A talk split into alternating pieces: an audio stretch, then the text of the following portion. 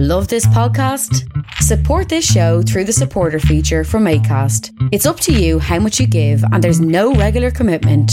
Just hit the link in the show description to support now. Hey, it's Danny Pellegrino from Everything Iconic. Ready to upgrade your style game without blowing your budget? Check out Quince. They've got all the good stuff shirts and polos, activewear, and fine leather goods, all at 50 to 80% less than other high end brands. And the best part? They're all about safe, ethical, and responsible manufacturing. Get that luxury vibe without the luxury price tag. Hit up quince.com slash upgrade for free shipping and 365 day returns on your next order. That's quince.com slash upgrade. Even when we're on a budget, we still deserve nice things. Quince is a place to scoop up stunning high end goods for 50 to 80% less than similar brands. They have buttery soft cashmere sweaters starting at $50, luxurious Italian leather bags, and so much more. Plus, Quince only works with factories that use safe, ethical, and responsible manufacturing. Get the high-end goods you'll love without the high price tag with Quince. Go to quince.com/style for free shipping and 365-day returns.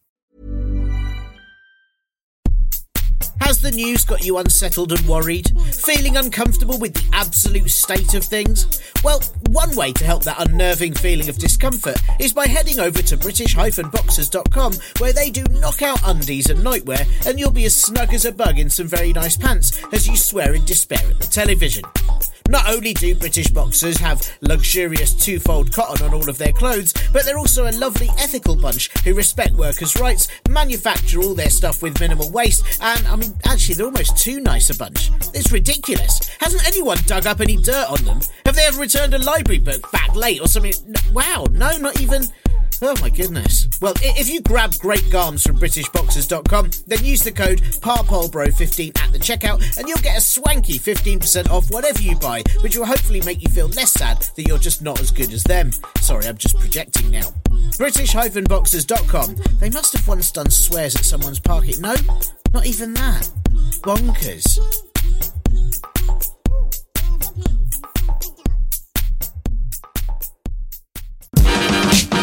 Thank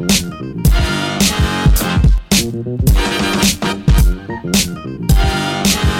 Hello and welcome to the Partly Political Broadcast, the comedy politics podcast that is an expert on unsuccessful plans to boost growth. I'm Tiernan Douieb, and this week, as Chancellor and paperweight for a head, Kwasi Kwarteng, says his mini budget was not a gamble with the UK economy, but a reboot, I ask if that's true, then why didn't he properly follow the trend of reboots by having an entirely new cast, aim at a younger generation, and really piss off all existing fan bases? What do you imagine when you hear the term trickle down economy? For me, it's someone with loads and loads of money spraying a free flow of piss out of a penthouse apartment and everyone in the slums on the streets below desperately trying to catch drops of it in a cup. The idea has been in regular use in politics for quite some years that the best way to grow an economy is to give the rich people even more money and then that money trickles down to those who actually need it. Yes, of course it does. You know, in the same way if there's someone that's really, really hungry and I eat a sandwich, eventually they will be full of sandwich too. No, wait, no, hang on. No, they can gather crumbs that fall off my sandwich. Or maybe just through some sort of grub osmosis, they too will feel full from sheer selfless empathy for my loaded tummy. What's happened in previous years is that those with money have gained more and more of it, and to benefit the rest of the country, they've avoided tax by putting that money into offshore accounts, laundered it through property, or started a brand new Lord of the Rings TV series. Which, to be fair, I'm really enjoying as my weekly dose of escapism. Oh shit, is that how trickle down works?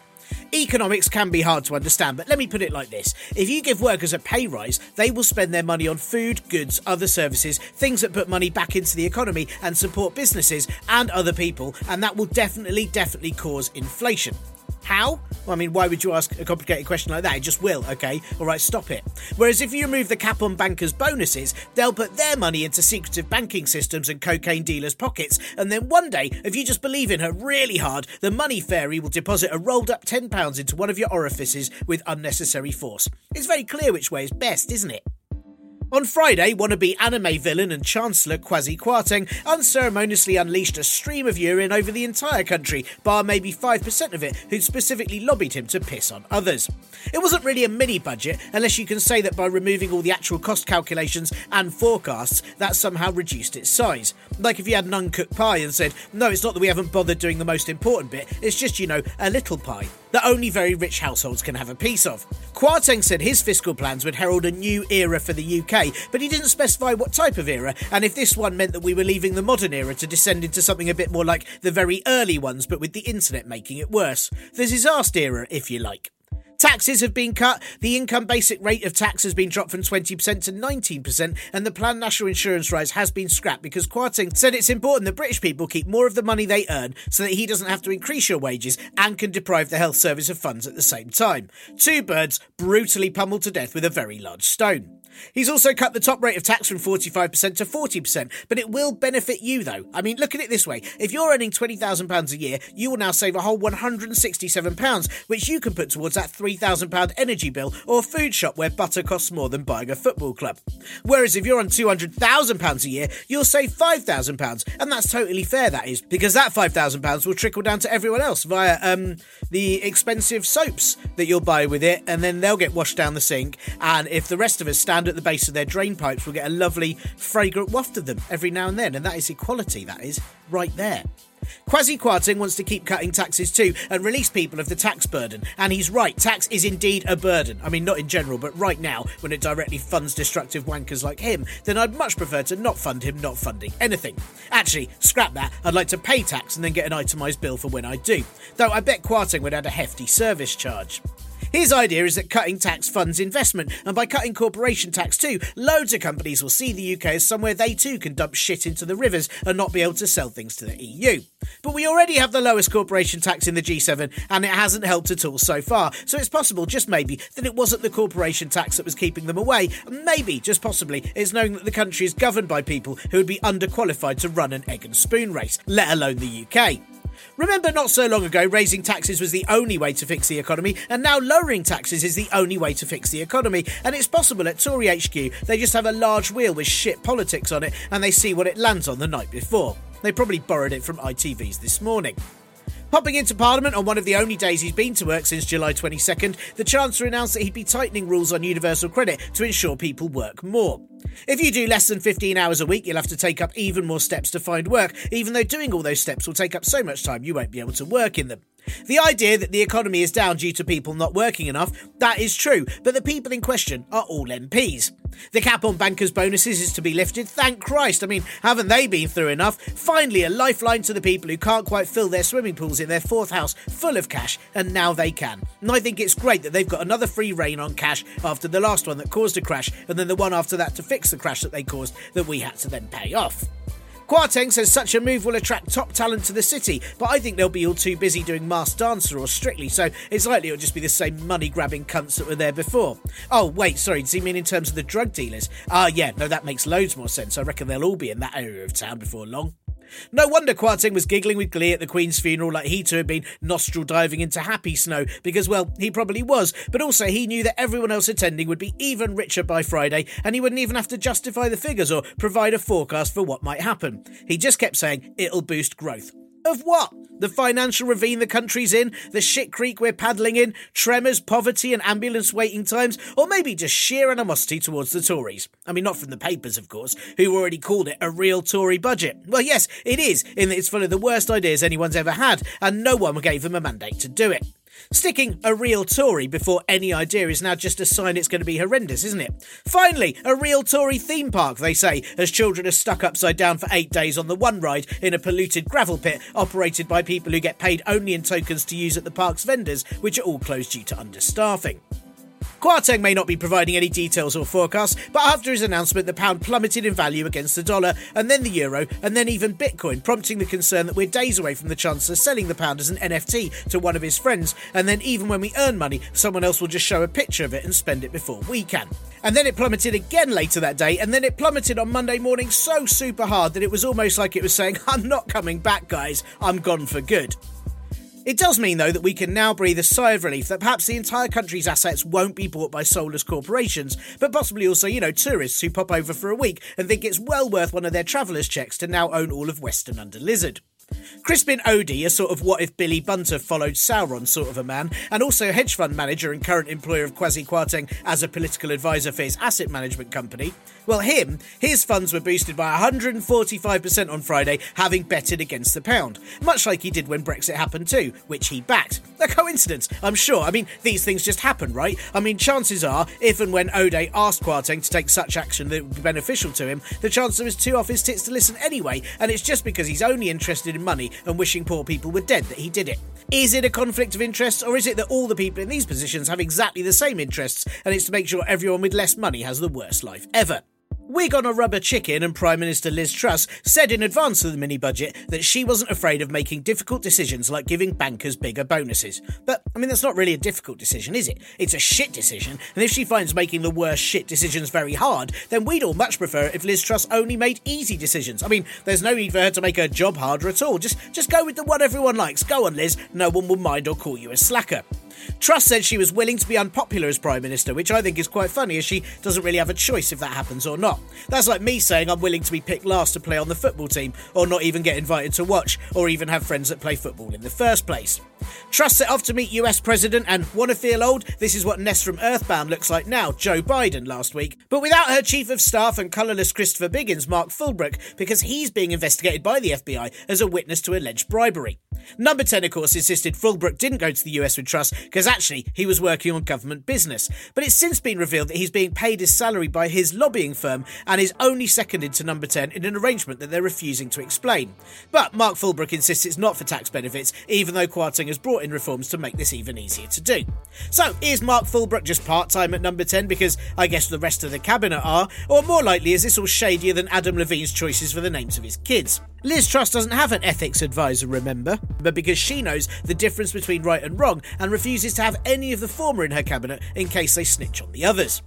Truss did meet with Biden, but not before warning that a US trade deal with the UK was unlikely to happen anytime soon, which is funny because we were told it was all sewn up post Brexit. I wonder if it's one of those things that sort of gets lost in translation, where in English it's like, oh, this deal is done, but in America that means this is never fucking happening, especially if you fuck up Ireland again. Oh no, I mean, who's going to buy the NHS now? Oh, that's right, absolutely any tourist who's got a few coins left in their own currency when they pop over for a city break. Truss announced this during an interview on the 102nd floor of the Empire State Building, probably thinking it'd give her some sort of status, but really just more strongly connecting her government to the film Oblivion. The meeting with the President was about Ukraine and also ensuring the UK government prioritised peace in Northern Ireland, which Liz Truss is going to do by forgetting about it entirely and hoping that means it's sorted. Biden had tweeted just the day before that he's sick of trickle down economics, it has never worked, so I'm pretty sure the two of them had loads to talk about. This is all disaster capitalism. Yes, that term is essentially the same word twice, a double negative, if you will. We've seen it before over the last 12 years of the same people who keep saying they're different people, and yet this government, as headed up by Liz Truss, are full speed ahead driving a bulldozer into society in an even more vicious way. They've only been in power for 20 days, well, if you exclude the 4,383 that they were already in power, but it was definitely someone else. And in that time, we have fiscal policy that sees a recession and decides its best bet is to shave it all off and pretend we're bald by choice. And then we've got whatever mushroom was depressed Therese Coffey as Health Secretary says she'll reduce ambulance and appointment waiting times, but also says they'll be scrapped. I mean, I suppose that is one way to reduce them. I guess she'll also reduce the amount of people who need hospital care by just cutting off the 999 phone lines so they can't get through, and therefore they're probably fine. Home Secretary and did someone ask a child to make a picture of Elmo out of turnips, Suella Braverman has insisted the police cut all crimes by 20%, but hasn't really said how they should do it. Of course, they could just arrest themselves and members of the Conservative Party, and that should erase most of that. But the only details Braverman has given is that they have to stop symbolic gestures, which would have been great to hear before the Queen's funeral. The Home Secretary does, of course, mean scrapping things like diversity training, which, let's be fair, in the case of the Met, just seems to have helped officers work out how to unfairly target. And it's said that actually they need to focus more on drug fueled crimes and vandalism, so again, locking up most of the cabinet should cover that. And the most literally destructive of them all, the business secretary and man who you can only really see in his true form at the edges of your peripheral vision, Jacob Rees-Mogg, has announced the overturning of the fracking ban. Is it just because he hopes it'll unleash ancient soul-eating spirits from deep within the earth that he'll then control with spells from his book of Eibon to become all-powerful, or is it because he's got investments with fossil fuel firms that he doesn't need as he's set to make even more millions selling off his investment firm that was set up with the help from Crispin Odey? There he is again. I mean, are all of these policies that come up with themselves, or is it that someone like Odey or another donor just handed the Truss government a Christmas wish list and said pretty please? There was an announcement that they'd be overturning a ban on foie gras and fur as well, and there can be no political reason for that other than it's because Crispin loves spending every Thursday smearing goose fat on his groin while lying on a bed of dead minks. Rees-Mogg said there'd been opposition to more fracking, but Storey said the critics were funded by Putin. Considering much of it has come from within his own party, he's probably right. Growth, that is what it's all about, and while some people's wallets get much, much fatter, hopefully the rest of the country will grow tired of having a government that is essentially running things like a criminal racket. Unfortunately for the rest of us, the opposition see that racket and think rather than bring it down, they should play friendly tennis against it. The Shadow Chancellor and definitely an evil head teacher in a children's drama, Rachel Reeves, spoke after the mini budget announcement and thanked Kwarteng for demolishing the Tories' record of the last 12 years, which he has in one way by overturning what all the previous chancellors have done. But at the same time, their record for the last 12 years has been to fuck absolutely everything up, and they're very much continuing to do that, but you know, even more. Reeves accused the Tories of being detached from reality, which they are, and siding with the wealthy, which they do. But also, Reeves absolutely doesn't do, you know, with her donations from millionaires and companies that she fails to disclose. What will Labour do regarding Kwarteng's announcements? Well, they won't reverse all of them, just the 5% of the top rate of tax, but they're not going to like push it any more than that because they don't want their donors to be upset.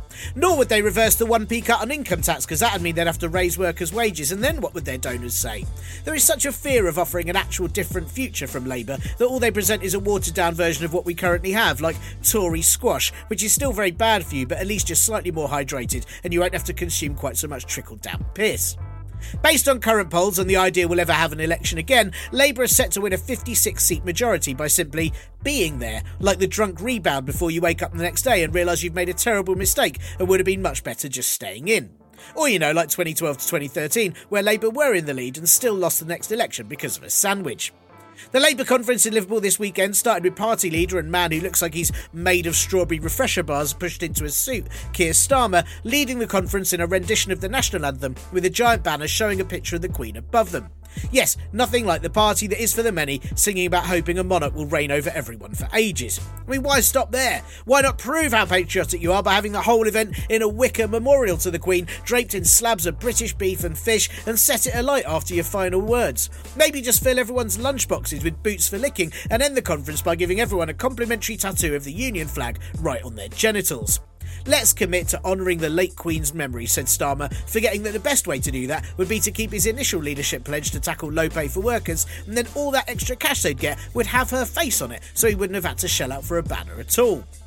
Labour have launched their roadmap to a fairer, greener future, which really should have been a footpath or cycle lane if that's what they want it definitely has some glimpses of what could be good and very necessary ideas, you know, if they hope to develop them beyond sound bites or keep them for longer than a year. Starmer's ambition is to be off fossil fuels by 2030, but I mean, it can be hard to change when you're addicted like that. It does explain quite a lot if he gets up every day and huffs coal. Good luck to him, I say. Labour have also pledged to bring the railways back into public contracts, which is good and on the right track in all sense of the word. It's only as current contracts expire, so I very much expect Liz Truss's government to quickly sign several 20 year contracts before they get booted out in order to ruin it. What the roadmap doesn't contain is any possibility of electoral reform, despite many of the party members calling for it, and it is going to be debated at the conference. Starmer says it's not a priority because then I suppose people's votes would matter, and that'd really ruin in getting to sing about having a king. Of course, it's great that the Conservatives may well lose the next election, even if by 2024, if that's when it is, all we have left of the UK is the City of London and then vast swamplands or cracked earth, with elections having to take place by collecting sticks that aren't too covered in shit. But it would still be nice to have the prospect of an even better future than we have at the moment, which is like now, but only 95% as bad. It still seems that sadly the only way Labour can give out a clear vision is when it's a massive screen with the Queen's face on it. Still, I suppose that's slightly better than just basing all your policies around Crispin Odey's cock. Apparently, rumours have it that Conservative MPs are already putting in letters of no confidence to the 1922 Committee Against Truss. This is the thing with a party built on horse racing fans, they think if they back the wrong one, they can just have it put down when it fails and get another. Well, nothing will get the public back on side like another three months of leadership elections while everyone else can't eat and US tourists pick up parts of Norfolk for less than the cost of an assault rifle. However, the 1922 committee say Liz Truss will still have a year before any of those letters can come into play. So we can look forward to this time in 2023 when the pound has become an anti currency, and in order to swap it for even one euro, you'll have to give up a couple of lungs or your firstborn. In Russia, Russian President and Vladimir, always in the middle of a difficult poo, Putin has stepped up drafting troops to continue fighting in Ukraine, saying that the West is engaging in nuclear blackmail. I mean, I'm not saying he's falling apart, but now Putin is threatened by Kanye. Thing is, I'm pretty sure it's Putin who's been saying that he'll fire all the nukes if the West even thinks about aiding Ukraine, so it'll be a real revelation if the West is actually his nickname for himself, and this has all been to do with a crisis of confidence. The first military mobilisation since World War II has caused anger and mass protests all over Russia, with 2,000 people detained this weekend and massive tailbacks at the border with people trying to leave the country. There is every chance this war will end with no one but Putin himself marching on Ukraine and getting calmly told to sit down and stop being a baby. The Foreign Secretary and face drawn on an orange, James Cleverly, confronted Russia over their war atrocities, which must have been a bit like getting a telling off for your behaviour by a flasher in the park. Downing Street said that Putin's move to draft soldiers is a clear admission of his failure, which must be galling for them that despite being involved in an illegal invasion, being responsible for so many deaths, and lying about his intentions, Vladimir Putin's still being more transparent on his actions than the UK government have managed in 12 years. And finally, Italy have elected their first ever female Prime Minister but she's also a fascist, so it's kind of like travelling in the direction of progression, but because you want to start a war with it and kill it off. Giorgia Meloni, looking like the character in a US drama who pretends she's a perfect housewife, but at night murders everyone who wronged her. She is the leader of the Brothers of Italy party, who, despite their name sounding like it's lots of men who like to get together, they are strongly homophobic.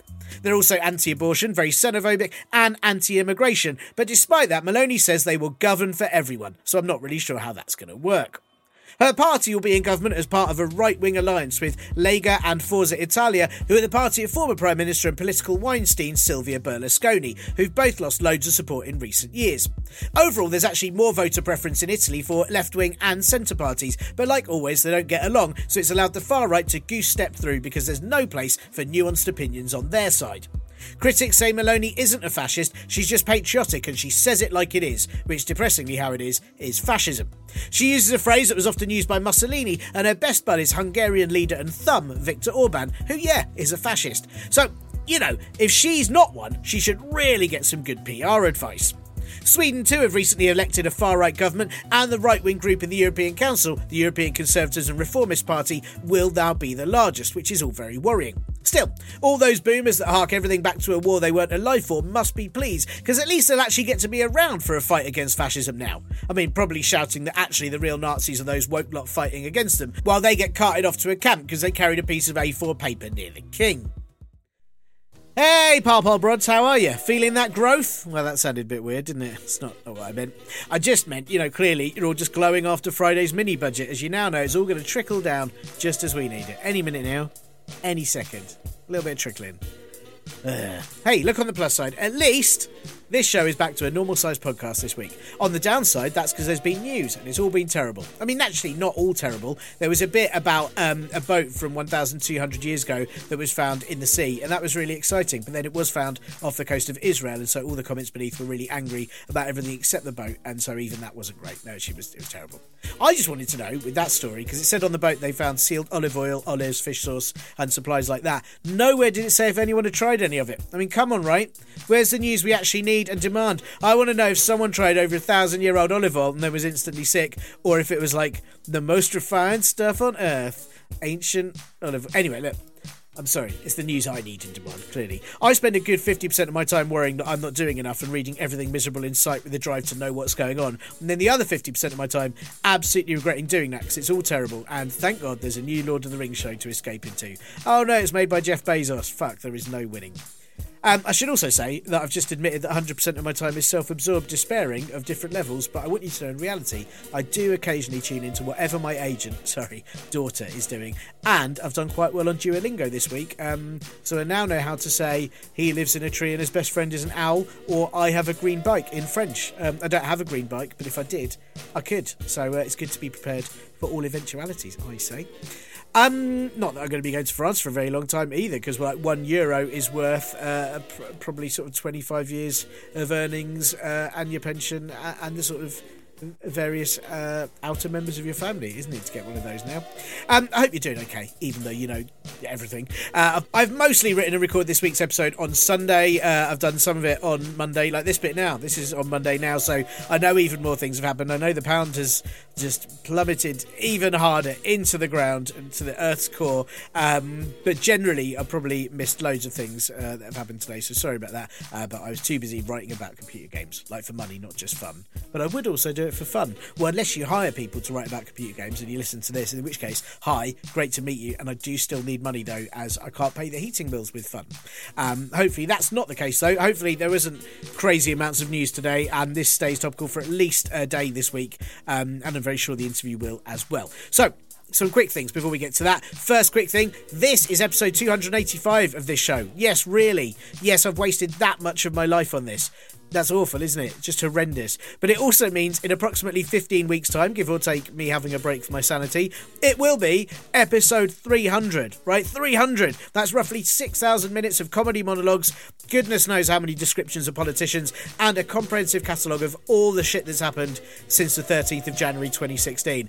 So, uh, what should I do to mark it? What should I do for the 300th episode? Is there anything you'd like to hear? Any ideal guests or guests you'd like to see return? Should I answer your questions instead of doing an interview? Um, chances are that any plans I have will be overshadowed by the news, but if you've got any thoughts on what I should do to celebrate the 300th episode of me of me shouting into this microphone, then please do send them over to the partly political broadcast at gmail.com address or, you know, just shout at me in Sainsbury's. I'm always in there going, butter is how much? And uh, you, will see me. I'm, I'm that one. I'm that guy.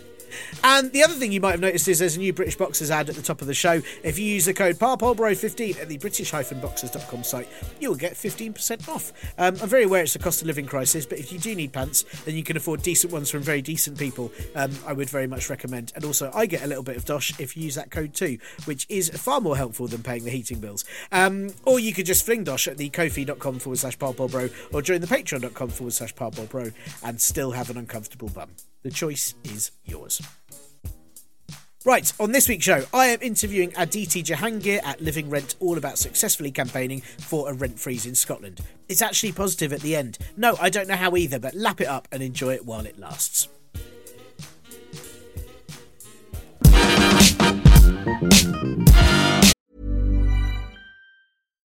Here's a cool fact a crocodile can't stick out its tongue. Another cool fact you can get short term health insurance for a month or just under a year in some states. United Healthcare short term insurance plans are designed for people who are between jobs, coming off their parents' plan, or turning a side hustle into a full time gig. Underwritten by Golden Rule Insurance Company, they offer flexible, budget friendly coverage with access to a nationwide network of doctors and hospitals. Get more cool facts about United Healthcare short term plans at uh1.com. It's that time of the year. Your vacation is coming up. You can already hear the beach waves, feel the warm breeze, relax, and think about work. You really, really want it all to work out while you're away. Monday.com gives you and the team that peace of mind. When all work is on one platform and everyone's in sync, things just flow wherever you are. Tap the banner to go to Monday.com. There's never been a faster or easier way to start your weight loss journey than with PlushCare. PlushCare accepts most insurance plans and gives you online access to board-certified physicians who can prescribe FDA-approved weight loss medications like Wegovy and Zepbound for those who qualify. Take charge of your health and speak with a board-certified physician about a weight loss plan that's right for you. Get started today at plushcare.com slash weight loss. That's plushcare.com slash weight loss. plushcare.com slash weight loss.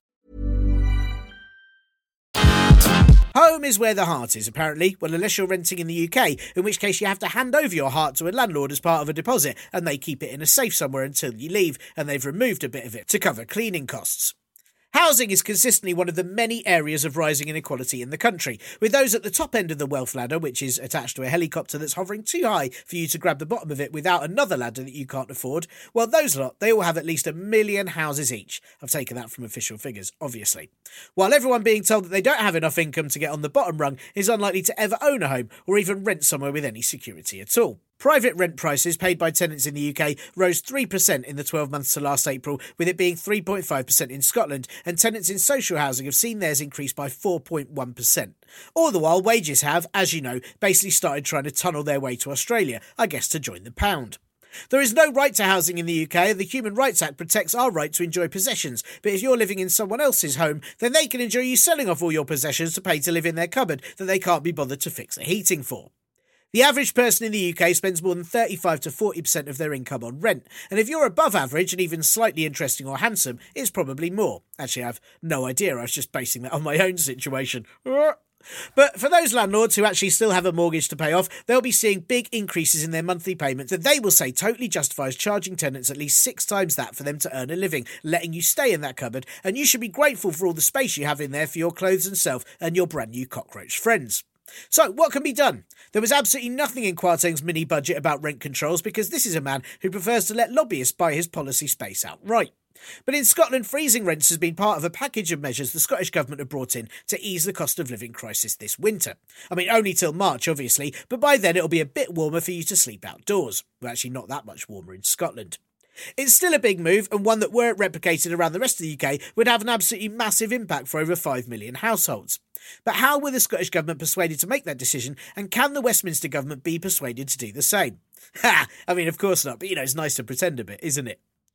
This week, I spoke to Aditi Jehangir at Living Rent, the union in Scotland for low and middle income renters, whose campaign to freeze rents was pivotal to the Scottish Government's decision in doing so. I asked Aditi about why renting in Scotland is quite so difficult right now, if the plans to freeze rent till March are enough, and just how they managed to successfully campaign for that result. Aditi even manages to somehow be positive at the end of this chat, which genuinely perked me up after having spent the morning watching Kwarteng drone on about how he's making your life better by making it worse. So I hope you enjoy and find this as informative and even hopeful a chat as I did. Here is Aditi. Hi Aditi, thank you so much for coming on the podcast this week. Um, you know, I'm I'm uh, I'm not in Scotland. I'm down in the south, and so I wonder if you could just start by explaining to me what the situation for tenants in Scotland is right now, and and what are the biggest problems? Is it a lack of properties in Scotland? Is it rising rent prices? Is it all of that? Yeah, absolutely. This is not a great time for tenants. Um, though all we are really excited that we have um, had a rent freeze in the past few weeks, which is great news for tenants um, as sort of an emergency move, but um, problems have been building for years, really. Uh, I'd say it's kind of a mixture of, of all of those factors. Um, there's definitely really high rent prices at the moment, um, which means there's incredibly high competition for flats. There's um, lots of different people um, who are really, really struggling for finding anywhere at the moment. So I'm from Living Rent, uh, Scotland's tenants union, and we're made up of thousands of members all across Scotland uh, who are tenants who are all fighting for a better housing system. So we've had lots of different stories from our members of loads of really high rent hikes, um, people having to bid for flats find six months rent up front. Um, at the moment, it's um, kind of around September, so university students are heading back, and it's absolute chaos, especially in Edinburgh and Glasgow, but also you know up in Dundee, Aberdeen, St Andrews, um, anywhere the sort of uni places. Um, for the first time, I think University of, of, Glasgow has not guaranteed accommodation for their first year students, um, so that means you know some people are going to have to drop out of their course potentially. Um, there's, you know, students in their later years as well, really, really struggling. We know of people uh, who are really can you know just like living on people's sofas and things at the moment which it's just it's really really difficult for everyone that's putting like an enormous strain um, so thinking of that as well i mean lots of universities have just massively upped intakes over the years uh, mm. for obvious reasons of money um, so there's lots of different reasons, I think, contributing to the housing crisis. Uh, you know, uh, we absolutely do need to build more social housing for people, um, and that's something that we've definitely seen go down. And that commitment that we've heard time and time again has, has not really borne through in social housing that has appeared or been built. But absolutely, at the moment, rent prices are really, really high. They've risen 63% in the last decade in Edinburgh and Glasgow. Wow. And obviously, none of our wages have gone up by that in the last decade, um, unfortunately. So, yeah, I think even though we're we're happy about the rent freeze at the moment, it, it doesn't really go far enough, and we've still got a lot of unanswered questions about it. I, I, want to, I definitely want to ask you more about the rent freeze. I mean, I, I was just going to say that uh, you know I know Living Rent has has lots of different uh, sort of local groups. Are there particular areas in Scotland that that are worse right now? Is it affecting sort of the bigger cities more this crisis? Well, it's quite different depending on on different areas in Scotland. Really, um, obviously there are more sort of private renters and social renters in in cities. And that is where we have the most membership at the moment but we are kind of expanding all across scotland um, and there are lots of issues which are in common. Uh, for example in the highlands and islands um, there's a really big problem with short-term lets and airbnb which is again something that we really struggle with particularly in edinburgh. So that's sort of a nationwide campaign that's being tackled in, in a few different ways. So where there's lots of, of different intricacies in terms of the housing system in Scotland. But um, yeah, I think at the moment, in terms of rising rent prices, that does that is something that affects everyone across Scotland. But it sort of depends on the structure of where of where there are more renters. But uh, you know, it's all in conjunction with house prices and the other mess that makes up the housing system in the UK as a whole as well. Yeah, I was going to say, so that's that's affecting everywhere right now. Because uh, I mean, I'm I'm a renter in London, and as, as, I'm sure you know, it is absolutely horrible down here.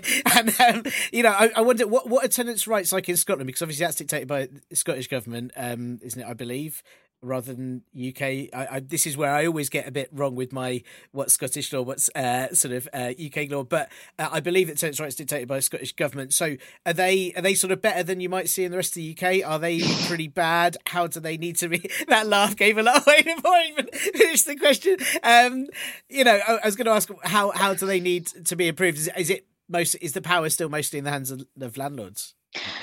Yeah, absolutely. I'd say Scottish government, similar to UK government, is still made up quite heavily of lots of landlords who are in power. Um, so, for instance, yesterday in Edinburgh Council, um, a councillor brought forward a motion to extend the rent freeze to council tenants um, in the city as well, and to sort of keep that rent freeze in place until rent controls are there, because otherwise it's a bit meaningless because landlords can just jack up rent prices when the rent freeze finishes. And uh, during that vote, um, councillors who were tenants were blocked from voting. Councillors who were landlords were also blocked from voting, but that's not something that we often see on housing votes at a Scottish wow. government level.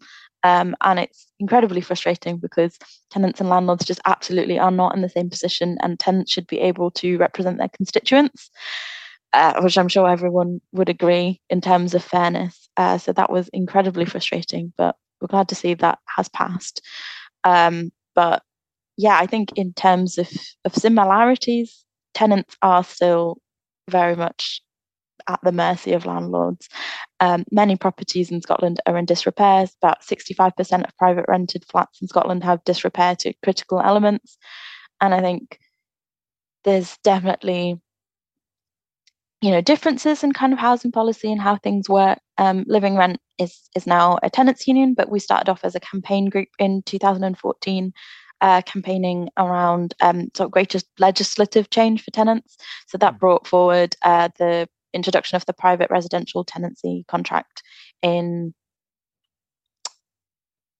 around then 20, 2017 i believe um, don't quote me on the on the years but That's that um, listeners can google afterwards yeah. I, I, I, have no idea so you're fine yeah uh, so that means that tenants have a little bit more flexibility in terms of having we have rolling leases and uh, slightly greater protection from evictions than done in England and Wales. But you know, there's still a lot that we can do. And uh, as time went forward, we decided that the best structure for our group would be a union. So now we're dues-paying union, similar to a trade union, and we have a number of different ways that we try to to bring about change. Um, but yeah, I think definitely tenants' rights are not where they should be, um, as well as sort of that disrepair.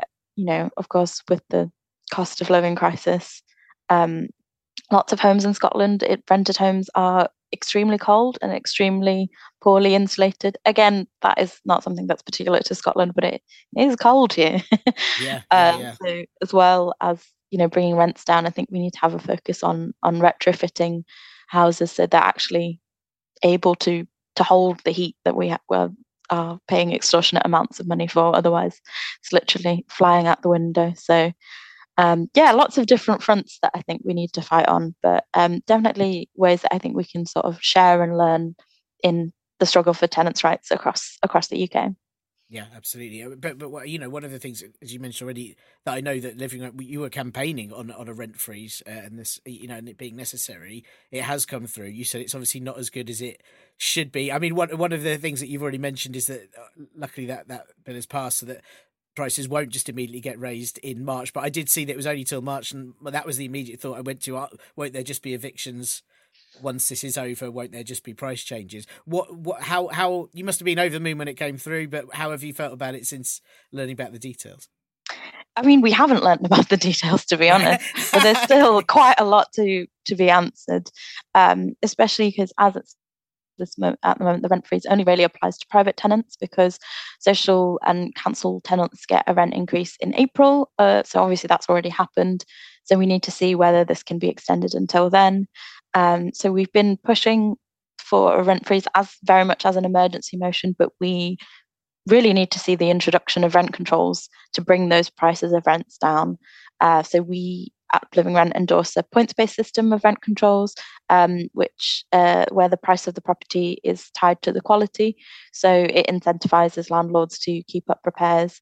Um, earlier this year, we were campaigning around a big consultation the Scottish Government had around um, rent controls, and we got over 7,000 responses through a petition that we had sort of out in street stalls and door knocking and online, where everybody, where people were endorsing our vision of rent controls. So there, there, there's clearly very popular support for it, but it is difficult because there's also very uh, popular support for landlords from landlords in positions of power um, everywhere, really. So it's difficult. I think. Um, I think it's easy to see the rent freeze as automatically great, and that's the kind of done. But we have a lot more that we still need to be doing, and you know, lots more that we're we're working on at the moment. Um, we don't but we don't yet know um, how the rent freeze is going to be applied. You know, for people who received a rent increase notice in that week, will it will it apply to them? There's a lot of people hanging in the mm. balance um, because this is, you know, is good for now, but also people's rents have been increasing for years, and lots of people have been forced to move out of their homes because they couldn't afford the rent in the past few months. So we're also questioning why at this point rather than earlier was the rent freeze applied? I, I, am going to be slight devil's advocate. As I, I already mentioned, I'm, I'm a renter, so I'm, I'm firmly on the side of tenants. But yeah. uh, but you know, one of the arguments I always see on, on Twitter is like landlords going, "Well, we've had an increase in our mortgage, and interest rates are going up, and and uh, you know, it's not fair on us." Is what is the correct reply to that? Because uh, you know, uh, not that I have, uh, uh, I should, I should, my bias. I don't have much sympathy for, but obviously it is an issue. You know, obviously more, we just had a interest rate increase again today. Um, is how how do you kind of counter that argument? What's what's the best way to counter it? Is what I should ask from my own from my own social media experience. Yeah, well, you have to take a deep breath first and stop staring. this is my first advice. Don't reply to anyone that just is like an egg uh, or like a no profile yeah, picture because yeah. it's it never goes well. I broke my own advice yesterday and almost got in an argument with someone, but I just stepped back. no, but um, in a serious way, I think you know, housing is a volatile market, and landlords know that when they get into the market. Um, so if things go up and down, it's not really the burden of tenants to shoulder that responsibility because they are in the power. They, you know, own our homes and are charging far above. One would imagine most house rents are far above the mortgage rates, and it's very difficult for tenants to argue against that. Um, you know, before the rent freeze, or just generally in Scotland, if you want to contest a rent rise, you take it to a tribunal, and all they look at are the market rates, which is just it, just whatever landlords want to do. And ultimately, at a tribunal, they can decide that your rent should go up rather than go down, which is horrifying. So it's quite a difficult option for tenants to take. Um, so I think it's far more difficult for tenants to get by than it is for landlords. Um, and I don't think we should be expected to take on their costs. Um, ultimately, we shouldn't make it so that being a landlord is a job. These are our homes, and housing is a human right. So, um, again, I don't have much sympathy for them, but I think, yeah, it's it's it's difficult because I think you can't just pass on those costs on to tenants who are already struggling, who don't have that property asset to their name as well. Yeah, yeah. I mean, it's it's the, the, timing as well as uh, with the energy crisis, with the cost of living crisis, to then increase rents on top of that is just so cruel. It feels so very cruel. And uh, you know, this is um perhaps the perhaps on a slight tangent, but I always feel like you know you hear about sort of uh, renting in many other countries. France, it's a really normal thing to do in France, um, and obviously there are places where it's horrific, like Hong Kong is I know particularly terrible. But are, are Scotland and, and the UK as a whole kind of an outlier when it comes to tenants' rights? Does it feel that landlords have a particular level of power here that they don't have in other places around the world because it, it just seems like such a, as you say, a volatile market.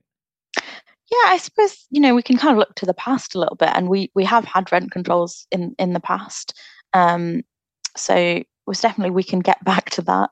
But I think we can't overstate the impact of Thatcher on politics as a whole, um, which is something that we have definitely seen today with um, the rise of the Chancellor's new budget, which is great, great news for for all of us. Um, but I think as well, there's sort of that cultural aspect um, in a lot of continental European countries. Well, it, I'm thinking maybe particularly of Germany or France. Um, you know, there's less of a culture of home ownership than here.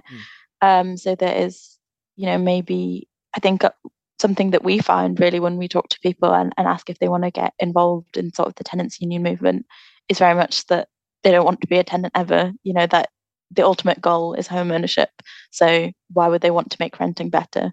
Is very much viewed as this is just what you do when you don't have enough money to uh, own a house, which I don't think is necessarily the case. I think that the rental system doesn't have to be so terrible. I think it's terrible by design and it's terrible politically.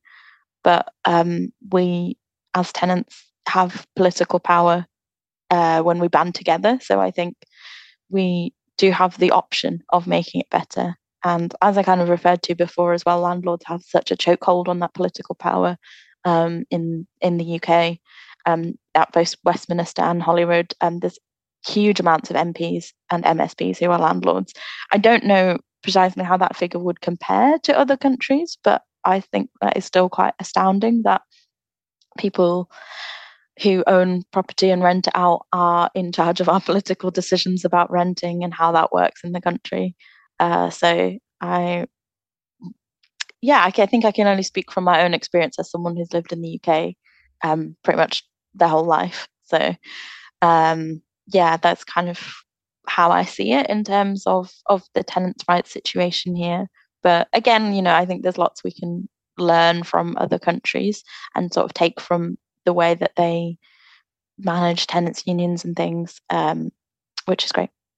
Yeah, it's, it's, I always think it's sort of a shame that sort of renting is seen as like oh, you can't buy a house, you have to rent. When yeah, in other countries it's perfectly normal to rent, and it's there's loads of boons to it, like not having to fix your own boiler and things like that. It's brilliant. So you know, it's a shame it's such a pain. But it, it's you know, um, bearing in mind that it, there is such a, a large amount of uh, MPs, Westminster MSPs, in Scottish government, who, who are landlords, and you know there is a real uh, sort of force behind uh, landlords, uh, political force. You know how how um, you know what, what, can we learn from your successful campaign as, as living rent you you were successful in obviously there's there's issues with the rent freeze but it you know you were campaigning for it i know you've helped a lot of individuals um, but this was a big sort of national campaign how did you manage it and what um, could other sort of uh, campaigns outside outside of Scotland learn about this? Um, I know there's the brilliant London Renters Union, but there's a lot of other localized ones. How do you how do you tackle a sort of national issue like this? Um, and is it is it something you think could be done elsewhere? Yeah, absolutely. Like I'd love to see rent freezes in lots of other places. Uh, I think you know, there is really clear demand for it from people um, thinking about rent controls. I think something that the pandemic has really brought forward is that people are really willing to have conversations about how we can change things and maybe question systems that we thought would be here forever. Um, so I think we've really tapped into that community power. I think people care so much about our homes and our neighborhoods that it, it isn't hard to get people to to feel powerfully about it. It's to get people organized is the challenge. Uh, so we have a few different ways that we operate as a union, kind of thinking through like national legislative change. So we have national campaigns around the push for rent controls, around the climate crisis, around short-term lets. And then on a more local level, uh, we have sort of community change. So we have different branches and groups all across Scotland to build power from the, the bottom up, really. Um, so trying to build power at the neighbourhood level. Um, so I'm the chair of a branch in Gorgie Dalry in Edinburgh, and our current local campaign is about getting more public toilets in the area. So, kind of building power through reaching to, out to new people, like getting more people um, on board with sort of the tenant union movement. Um, and then as well, there's direct action that we do through sort of member defence and supporting people with rent increases, supporting people with illegal evictions, supporting people who are having repairs done. Um, one of our members in our branch uh, won £4,000 back a few months ago uh, because they had no heating or hot water for over a year. Wow. So it's it's kind of a combination of it all, I think. And I think we've really been able to put housing um, and rental reform sort of on the political landscape in a lot of ways through these different ways, sort of meeting with politicians uh, at different levels, at sort of council and national levels, and just having that membership as well. That's hopefully always growing too. Um, but I think people do already care so much about where they live, and it's it's just about getting people to see that we, we can have power together. Um, and I think we've had some really inspiring wins. You know, we were able to bring about some greater protection for tenants through the PRT contract. We won a winter eviction ban during the pandemic. Um, and, you know, we've won thousands of pounds back for members. We've won, you know, people being able to stay in their homes a bit longer if they were being illegally evicted. You know, there's lots of different things that we keep sort of growing and moving towards, which which is great. So I think really having that focus on on sort of that community aspect and building power that way rather than trying i think um, maybe if we were more of like a campaign structure it, it is quite easy for people to get burnt out but i think having sort of local branches and, and working on things from from the community level upwards means that we have a more sustainable structure it's, it seems like such an absolutely brilliant way to do it, and I think everything you've done has, has been so fantastic. And I know, I know, uh, sort of uh, the rest of, uh, especially down in London, we're looking at the, the rent freeze, going, oh, I'm really envious and so like brilliant, but also slightly jealous. Yeah. Um, coming, coming next, coming next for England, we, we hope. It's, well, it's, it's such a major issue in, in politics right now, and I think it's often it's, it's it's never really talked about enough in, uh, across the UK, uh, and the housing minister often uh, the housing minister in West uh, is MP, an MP um, who's often using it as a stepping stone to get somewhere else. But it's, it's possibly one of the biggest crises we have. Um, so no, it's it's amazing what you're doing, and and I, I just wanted to ask as the last question really, which is you know apart from yourself and, and Living Rent, um, are, are there other organisations, campaigns, uh, or people that you would recommend listeners follow or check out for sort of good work on on rights to affordable housing? Obviously, um, we have got lots of listeners in Scotland, and they'll check you out. Are there any other localized groups that you'd recommend, or or even sort of national ones? Yeah, of course. Um, so I think you already mentioned London, London Renters Union, who do a really great job down in London, and as well um, our sister organisation in England, Acorn, uh, has lots of different branches and groups in England and Wales with that focus on community uh, issues. So they were a founding member of Enough is Enough, who we're affiliated to now in Scotland as well. So um, yeah, really excited to see what's going to be happening in terms of Enough is Enough. We had a really amazing Scotland launch for it uh, a couple of weeks ago, where one of our members, Annie, did, did an amazing speech, and that was, I think, a good example of sort of that that solidarity between different organizations so something we've been doing as a union a lot over summer is strike solidarity with absolutely everyone who's been on strike which has been really amazing to kind of build those connections and and strengthen things up. because I think all of our struggles are are really connected. You know, obviously, like we can't pay our rents if our wages go down. We can't afford to heat our homes if our bills are so high and it's an, an incredibly drafty home. So we see everything as incredibly interconnected. Um, so yeah, really, really excited um, at this moment, even though it seems like everything is terrible, which it is. um, but I think it's a really momentous moment in terms of thinking about where we go next. And it's really inspiring to see so many people engage that maybe felt really politically hopeless for the last few years and to finally stand up and say, you know, this is this is not okay, enough is enough. Like we've had too much of politicians treating us like we are just to be used really. Um, so I think we can all build on our wins and a victory for one of us is, is a victory for all really. So I think um, yeah, just just carry on seeing seeing what everyone else is doing. Really, I know that October first is going to be a, a, big day for lots of action um, all over the UK.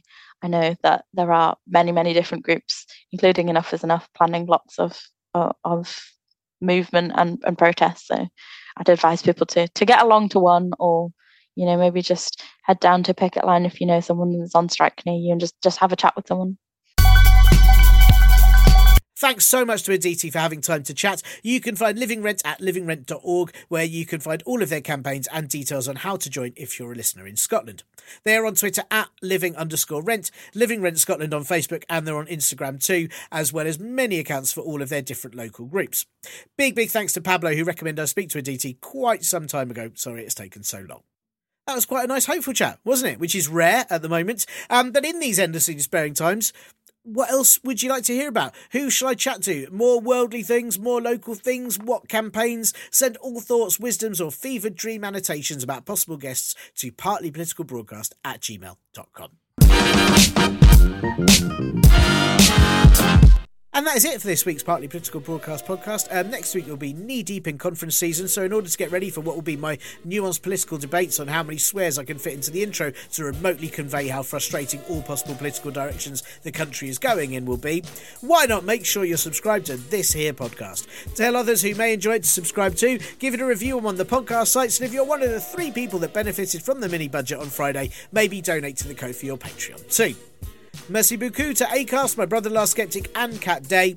And this will be back next week when the pound falls so low that it becomes anti money and Brits have to pay people to take it. But Kwarteng backs it as we now have a cheap metal export and therefore he's restarted British industry, don't you know? Bye.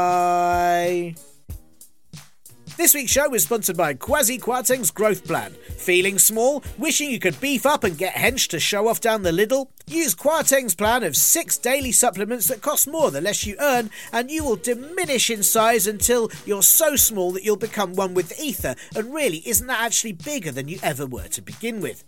Growth Plan by Kwarteng for those who know real growth is being strong enough to shrink and die.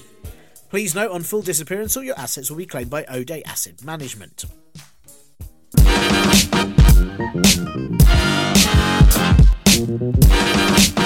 Hold